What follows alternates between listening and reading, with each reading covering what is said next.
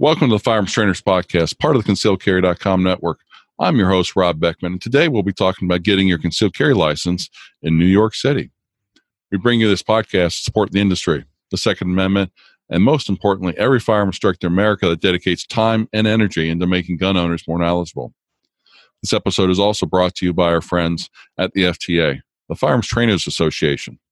Visit their website at ftaprotect.com to learn more about their instructor coverage they offer and their competitive pricing. Receive a special 10% off in your policy by entering promo code FTP10 at checkout. This episode is brought to you by Mantis X. The Mantis X is a must have for any serious firearm instructor. The Mantis X is a high tech, lightweight precision sensor that attaches to a gun, analyzes shooter's movement patterns, and displays all the information in real time on a smartphone or tablet. The Mantis X gives instructors objective, data driven feedback on things the human eye can't see so that you can coach your students more effectively. Get 10% off with promo code FTP10 at mantisx.com. Today, we are joined by Lance Kashevsky. Welcome, Lance.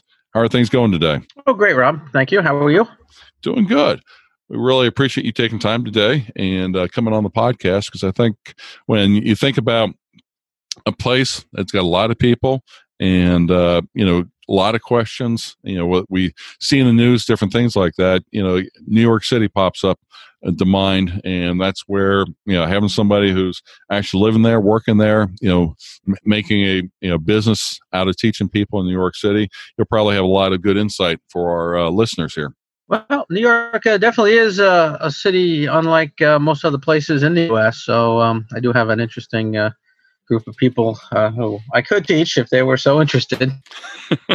I'll tell you what, before we jump into um, our questions and such, can you give our uh, listeners a little bit of your uh, background and how you ended up teaching firearms in New York City? Uh, sure. Um, I started with the firearms back in uh, the early 1980s.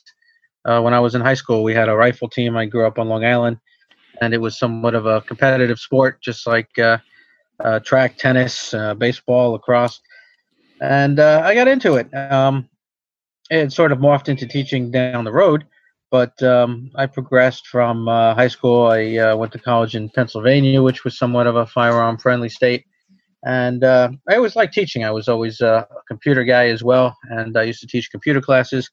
So it sort of became very natural for me to uh, teach firearm uh, classes, and uh, I enjoy it very much. Well, that's uh, really really neat um, to ha- to have you on because I'm I'd venture to say it's probably not a whole lot of people that teach firearms in uh, New York City, and uh, again, having you on, we're definitely appreciate your time. Um, let me ask, you know, as a firearm instructor here in Ohio, I don't have too much of a problem trying to go along and advertise to my students. How do you go along and advertise to your students in New York City or potential students? That's a good question. It's um, somewhat of an interesting environment over here because uh, New York City, we have a little less than about eight and a half million people uh, in one little dot on the map, which is uh, many more than than some states actually have in their entirety. Mm-hmm. And uh, advertising is, is interesting because although we have a lot of people, uh, it's a very anti-gun environment over here. So there are a lot of people who are just um, not interested. Uh, and in addition, because it's so anti-gun, it, it makes who I need to advertise to very tricky.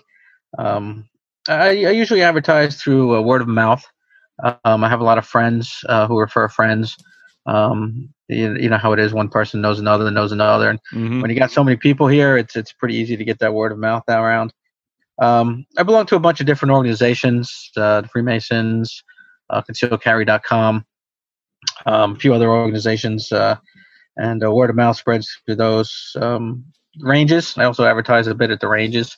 Uh, they allow me to put out a little card or a little sign about the business. And um, actually, I get most of my um, clients, uh, customers, students uh, through the web, through concealcarry.com.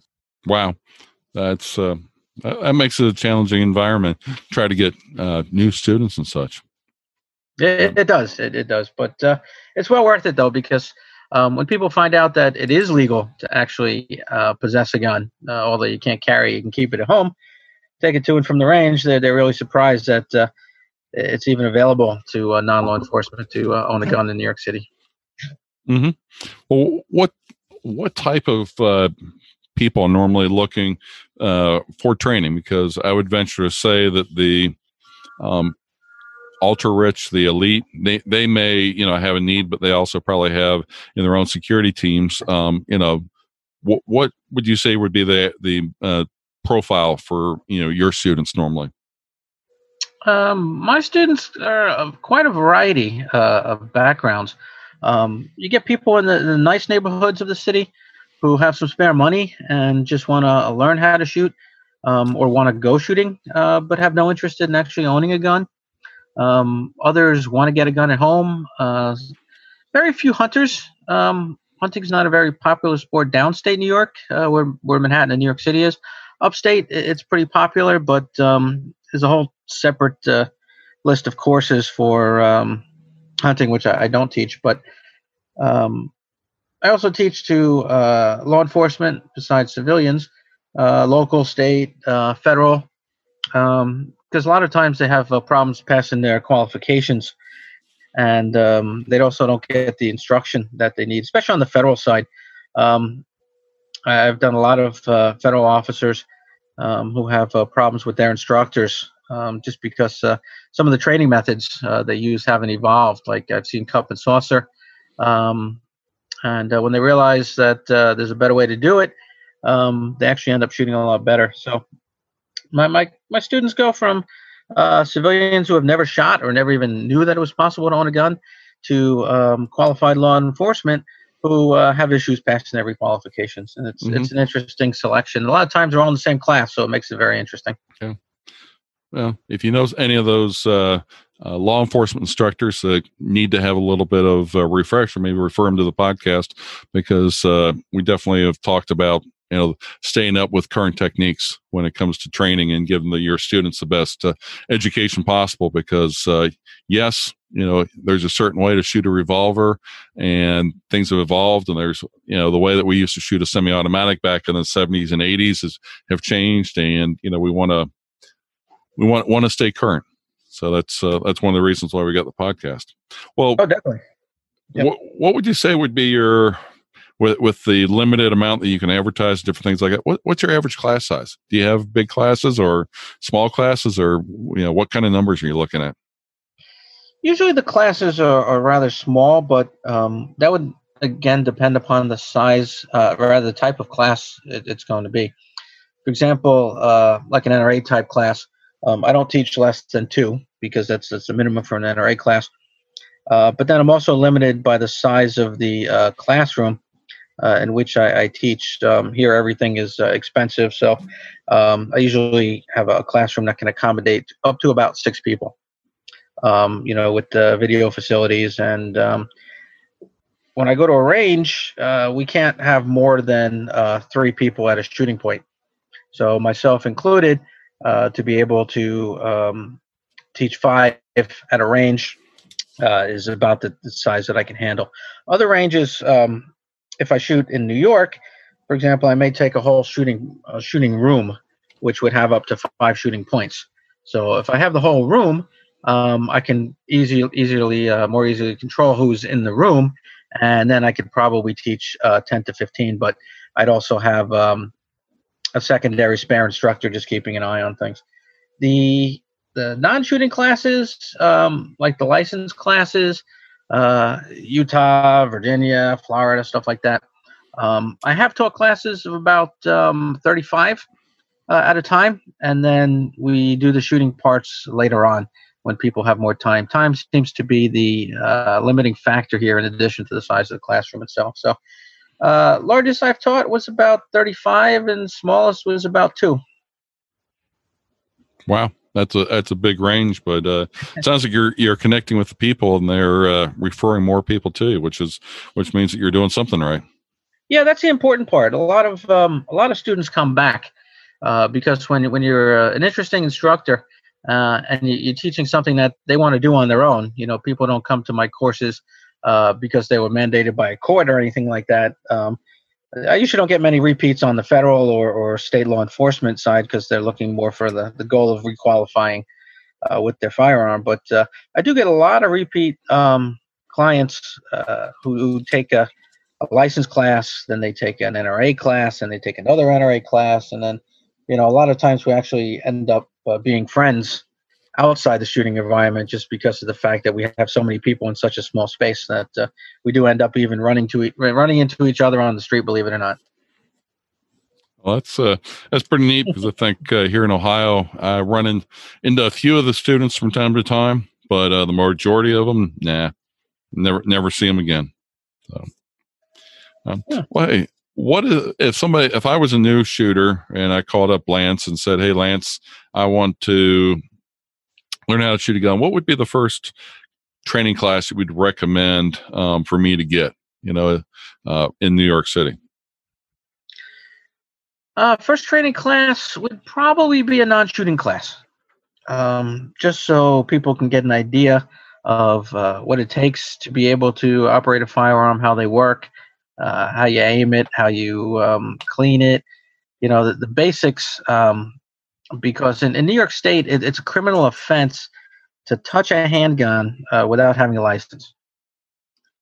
So um, well, my classes usually start off with a non-shooting class, and uh, I usually make it a class such as uh, the Utah um, concealed handgun permit class, which is which is a good introduction. And uh, the Utah license is pretty cheap, so that uh, people can get something out of the class, uh, namely the license in the mail from the state of Utah, in about two to three months after the class. And um, if I don't hear from the student after the first class when they get that license, they're like, "Oh yeah, you know, it actually came. It, this is a real thing. I want to take another class." You know, mm-hmm. and uh, when when they do get a license from another state, it helps with the New York process uh, because New York, as as everyone knows, is not a very gun friendly um, location, and part of that's due to the fact that we have so many people here, and you really do need to be careful about who has guns. But uh, first first class is usually uh, non-shooting, and then um, they come back and we'll start with the, the NRA class. I'll get them signed up online for the uh, NRA Basics of Pistol Shooting, uh, which has the uh, 11 lesson online part. And then when they finish that, you know, I'll have a few people in the wind doing that. And then when I get five ready to go, we'll come down, we'll do the classroom part, and then um, we'll go out and we'll do the uh, the shooting part. Uh, most of the people make it. Um, not everybody does, unfortunately. They'll come back a second time for the shooting qualification for the NRA class if they need it. I'm happy to, uh, you know, put people through as many times as necessary.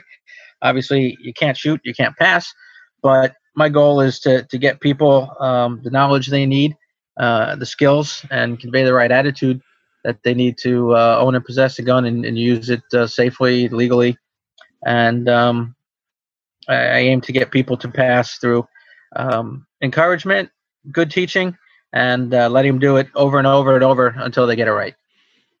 Well, that's good.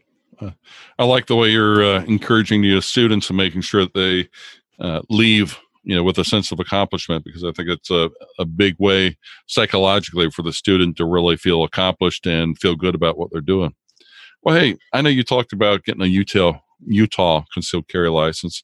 Um, I'm not real familiar with how to go along a New York City concealed carry license. What what would a student have to do to qualify for that? Is there a training requirement or different things like that that that they would need to know about? Ah, well, if we had the video on, you would have seen me laughing. uh, yeah, a New York City concealed carry license is just about as as rare as um, some kind of uh, rare, super rare animal, which you'd never expect to see. Um, yeah, New York City doesn't give out concealed carry licenses for uh, personal or um, non-business reasons, with rare exceptions. Um, basically, there's no defined training requirement in the city of New York.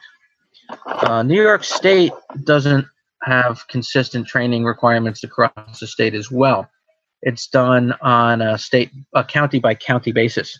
So every county can set their own training requirements as to what they want them to be. Um, you do have to be a person of good moral and ethical character. Uh, you can't have a, a criminal background um, w- without justification. Like if you have a, a DWI from 20, 30 years ago, that's okay. If you have it from a few years ago, not really. Um, it's a discretionary approval process here, uh, which means that it's it's totally up to the licensing officer if you get a license and if you do, what restrictions come on that license. Um, in the city of New York, the majority of people can qualify for what they call a, a residence premise license, which is relatively uh, not too difficult to get if you jump through all the hoops properly. And although there is no specific training requirement, um, you can't be denied for lack of training. Uh, you could be denied for uh, having a ticket for talking while driving on your with your cell phone. You can um, have a tick. Uh, you can be denied for uh, having a speeding ticket.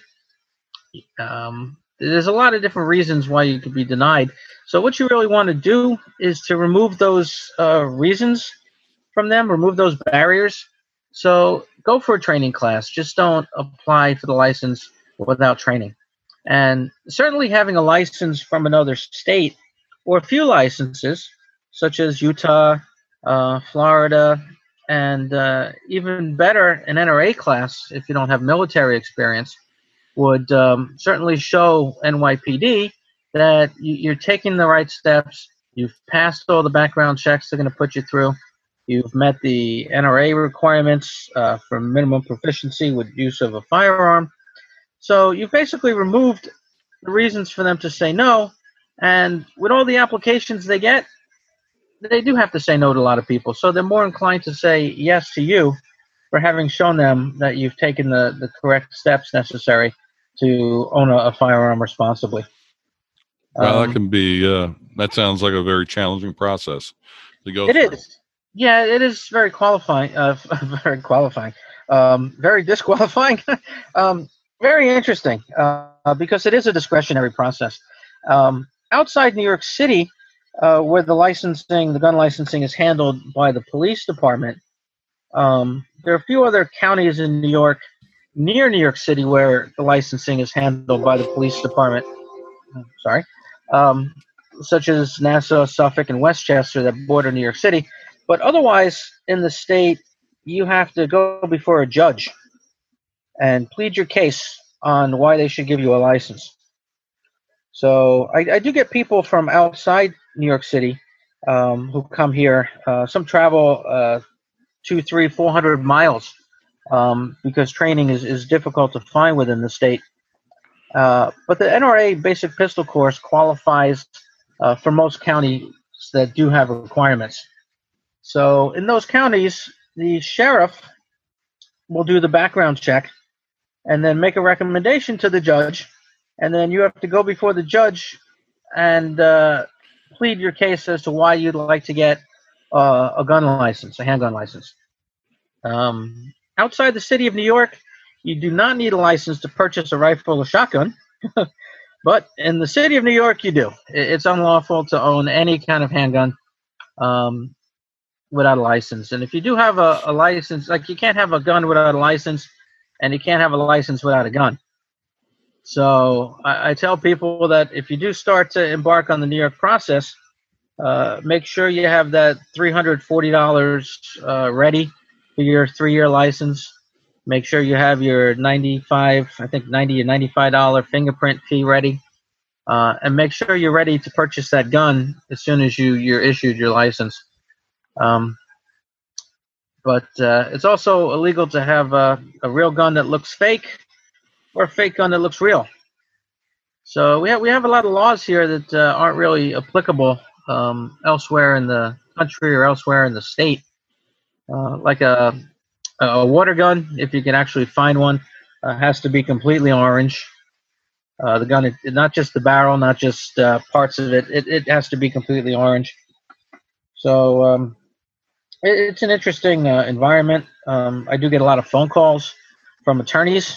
Um, I do get a lot of phone calls from law enforcement um, for clarification on, on what's legit and what's not, because the uh, the laws here, um, as well intentioned as the politicians are, the uh, laws are often ambiguous and vague. And um, having having taught now for uh, quite a while, I've been asked almost every question that can come along. So uh, I pretty much do have the answers. And uh, if somebody asks a question to which I do not have the answer, I will, you know, not make it up. I'll tell them I'll get back to them. But then again, that's another opportunity for me to learn something else which I didn't mm-hmm. know before. What are, what are the I know you talked about a few mistakes there that people do when applying for a license, but are there any other big ones that students do or or people do in New York City that kind of shoot themselves in the foot when, or figuratively shooting themselves in the foot when they apply for a license? Um, well, there are there are a few. Um, the the process used to be uh, paper. It was it was a short 19 page application with uh, all the uh, attachments and stuff brought up to around 50 pages. Uh, the typical problems um, that I find when people fill out the applications for other states uh, are common here as well, uh, but there are other ones that are that are tricky in the New York process. Um, I have a slide when uh, we start filling out the paperwork in class. I say your eye color does not equal your hair color. Sometimes it does, sometimes it doesn't, but read carefully because people mix up the hair color and the eye color. Uh, county and country, that's another one. Uh, yeah, believe it or not. Mm-hmm. Uh, sometimes people forget to, to sign where it's where it's indicated a few times. Um, the New York uh, application recently removed many of the notary uh, requirements. Um, I think mine had to be notarized about 25 times. Um, but uh, also, they ask uh, some questions like, uh, "Have you ever been discharged from any employment?" And uh, if you have, uh, they could use that against you, even though it has absolutely nothing to do with a gun license, but can indicate that you're not a person of good character if you've been let go from a job. Um, there's a question Have you ever used narcotics or tranquilizers? Well, if you've been in a hospital in an operation, likely you've had narcotics as part of your um, you know recovery routine. And you've got to remember all this right? You have to, yeah, not only remember all this, um, but you have to get your doctor to write a letter saying the narcotics were prescribed for three days following X operation and they didn't impact your ability to own a gun. They, they make the, the hoops you need to jump through um, more difficult than, than other states. Uh, they ask for copies of every license you have from any government agency. So people forget you know, uh, like I, have heard stories, people, there's also an interview in the process. So after you submit your application, uh, they call you in for an interview. And then after the interview, they call you back again to get a purchase order. And with the purchase order, you get the ability to go to a store and buy one gun, which you then have to bring in within 72 hours for inspection. But they, they've asked questions like they'll see a wedding ring and say, Oh, you married? Oh, yeah, I am. Of course, they already know the answer to that. But a, a marriage license is a license issued by a governmental agency. so when you're submitting your your uh, application, if you didn't indicate that you're married, it's a disqualifier. Um, a dog license. Your dog's a license in New York. If you don't submit a copy of your dog license, that's a, a disqualifying factor. Um, so they, they do make these little hoops. You know, uh, are you a fugitive from justice? That question's on there. Most people say I'm not, not a fugitive from justice. I'm I'm free. I'm not in jail. I said, well, actually, that means, in in in other words, do you have a an outstanding uh, ticket that you need to go to court for? Because if, if that's the case, yeah, parking ticket. Yeah, they have. Um, well, they they exclude parking tickets from the application. But they do want to know if you've ever been uh, arrested, indicted, indicted, or summoned for any purpose to any court for any reason. You know, and if people forget jury duty, that that's a summons. right? I, I wouldn't have thought yeah. about that. I mean, I would summons. I would have thought would have been for something you know that I'm involved with. You know, defendant or you know the uh, person complaining, not not a juror. But I guess that is right. Yeah, it's a summons. You know, when you get a parking, when you get a speeding ticket, that's a summons. It's a summons to appear in court to answer the charge of speeding. So if you have an outstanding uh, speeding ticket which hasn't been resolved, that's a summons as well as a fugitive from justice. So these, these questions are, are, sort of tricky, and most people that apply for this, use an attorney. Wow, which just uh, adds to the uh, complexity of it all too, and expense. Yeah, it does. You know, like they'll go through, they, they know what licenses you have. So they'll ask you, you know, well, why do you have this license? Why do you need this license? What do you do with this license? You know, and they, they look for reasons uh, to deny, um, which is just part of the process, uh, I guess, over here. It, it's not that way in other places where you can apply by mail or um, you don't have all the hoops that you need to jump through. The renewal process here is the same as a regular application process where you need to submit everything over again and it takes many many hours of uh, work just in the paperwork but um, also the personal appearances too is something that uh, is not typical for most applications yeah if it's i'm sure it's during the workday too which means you got to take more time off of work in order to show up and answer the questions oh of course and of travel course. Uh, there and everything else that's required yeah they're, closed on every legal holiday. Um, when you need to bring in your gun for inspection for example you need to do it i think between like 11 a.m and 2 p.m um, you know which means you have to take off from work. Uh, they schedule your interview for the application of course when they're working which is when most people work as well.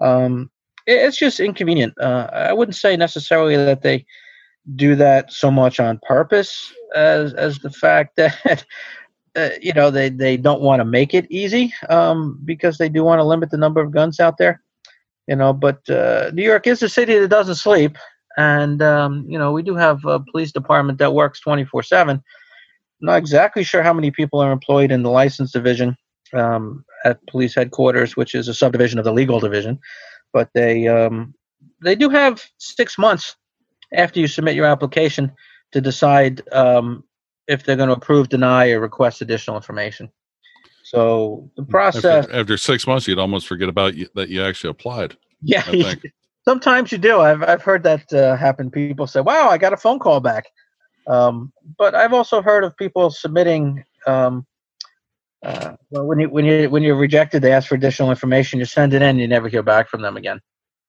So you know, in essence, they pocketed your your almost four hundred fifty dollars, and uh, you, you don't even have a chance. Um, it's unfortunate. I don't know if that's so much as uh, mismanagement, accidental, uh, just the, the bureaucracy of, of what goes on when you have so many people involved in the process. Um, but it is uh, probably one of the most difficult licensing jurisdictions in the country uh, in which to get a license. But um, it's also a good opportunity to teach because, uh, you know, I do have a, a potential uh, huge student base, um, just not uh, too many who are actually interested, unfortunately. Hmm Well, that's uh, really, really interesting because uh, being in Ohio, I can be in and out of applying for a license for the most part within 10 minutes, and I get it within 45 days mailed to me. Oh, wow.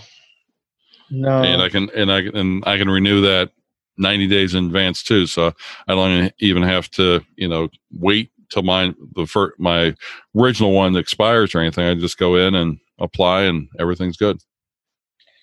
Well, A lot of differences. That would be ideal. That really would. Uh, here, the process is, you know, you get a card, like a wallet card, just like most states do. Um, but when you apply, you, you don't often get your your wallet card replacement before the expiration date. Um, it usually comes anywhere between three to twelve months after the expiration date of the card. So when you apply, they give you a, a letter that says, uh, "Dear law enforcement officer who may be inspecting this license." according to state law, which the cops don't really know that well, so they need to put it in the letter. Um, this license is still valid until renewed or revoked. So if you have any questions, uh, call us. You know, basically, we'll be able to explain it to you. Um, but if, if they can issue you a piece of paper that says that, then why don't you just give a temporary license extending the license that the person has until it's revoked or renewed? You know. It's um, a big question. I'm sure a lot a lot of people out there who'd like to like to know the answer to that. Well, hey Lance, I got a quick question for you. You've got a lot of experience doing a lot of different things. Um, obviously, dealing with uh, uh, licensing in New York City and things like that. But as an instructor to all the other instructors out there, what are some of the suggestions you have for the other instructors as far as how to help their students? Um, you know, along just uh, just as far as being a you know uh, you know properly armed uh, citizen? Well, if if you're a new instructor, um, be confident uh, in your teaching ability. Um, you're up there and people are looking at you like uh, you know all the answers, which you may or you may not. Uh, don't be afraid to say you don't know. Um, have a program and stick with it. Uh, I usually use a PowerPoint presentation, and um, the NRA provides PowerPoint presentations. Um, you have to have one, uh, some kind of formal presentation for Utah, or you can use their handout. But have something that you go through. Um, and I usually hand that out ahead of time so people can follow along um, and they have an expectation of uh, at what point we are in the class. Uh, because when people have an idea of how the class is going along, they pay more attention than uh, just, um, oh, he's on to another topic now.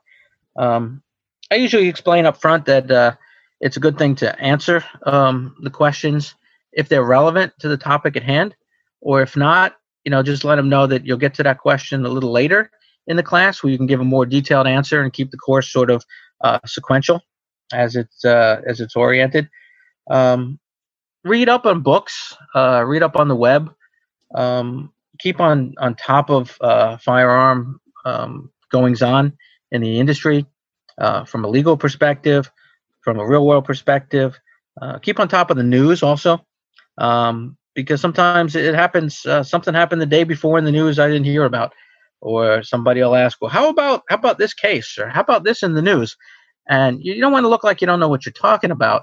So it's good to stay on top of that, not only from the ability to answer questions, but also because you learn a lot about what's going on uh, out there from being uh, in touch with the news. Um, learn the law, you know, read the law. Um, I teach for a lot of different states, um, so I'm pretty familiar with the laws from a lot of different places and it's important to be able to give accurate answers. Um, have a website. You know, another good thing for instructors is a website. Uh, people feel more comfortable if they know who you are, uh, if they know what you look like, if they know you have experience. Um, you know, I've had people Google me. I've had people look up my NRA background before they've they've attended the classes. Um, and uh, just just have your act together. You know, don't be late um, and uh, treat people with respect. That, that's a final thing. You know, the the um, the students I get are experienced veterans, uh, federal law enforcement, to you know 70, 80 year old people who uh, I had a class of. Um, uh, it, it, was an interesting group. It was uh, elderly ladies who write horror books, and they they were working on a, a murder mystery together and in order to to get the the realization that they wanted to portray in their book about how firearms work um, in their murder scenes, they actually took a class. yeah, it was interesting. Um, Kudos to them. Yeah, yeah. One of the few things that you can shoot um, without a license in New York City is a uh, a 22 rifle. So there were about a, dozen uh, women in their 80s who came down uh, to shoot. And the owner of the range walked in, opened the door, just stopped, and it's like, "Whoa, what, what kind of class is this?" you know. Uh, but you know, the range of people um, that I get as students varies quite a bit. So treat everyone with respect, you know, and um, find out why they're there. Because one thing I like to do is people take courses for different reasons. Some people like to collect the licenses, like uh, baseball cards. Other people don't want to go, don't want to own a gun, but want to go shooting. Uh, some people want to get a carry license for wherever they go. Um, but if you know why they want to take the course, you can kind of cater it more toward their expectations. And it makes it such a, much more enjoyable experience for them uh, because not only do they feel like you're teaching it just for them, but it also incorporates uh, other questions and answers from other people in the class that they may not have thought about asking before they got there that day. Okay, well, that's uh, some great advice that um, hopefully our instructor listeners will uh, apply to the classes that they're doing. Got a quick question for you, Lance. Um, okay. What kind of additional adult education or instructor education are you doing this year?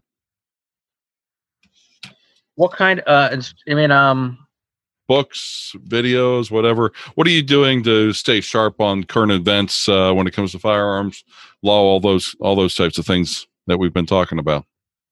Oh, okay. Um, Well, I don't have much time to, to read a lot of books, unfortunately. I wish I did. Uh, I used to love reading when I was a kid, but um, I do keep up with uh, information more uh, on the information age these days uh, on web on websites, um, YouTube.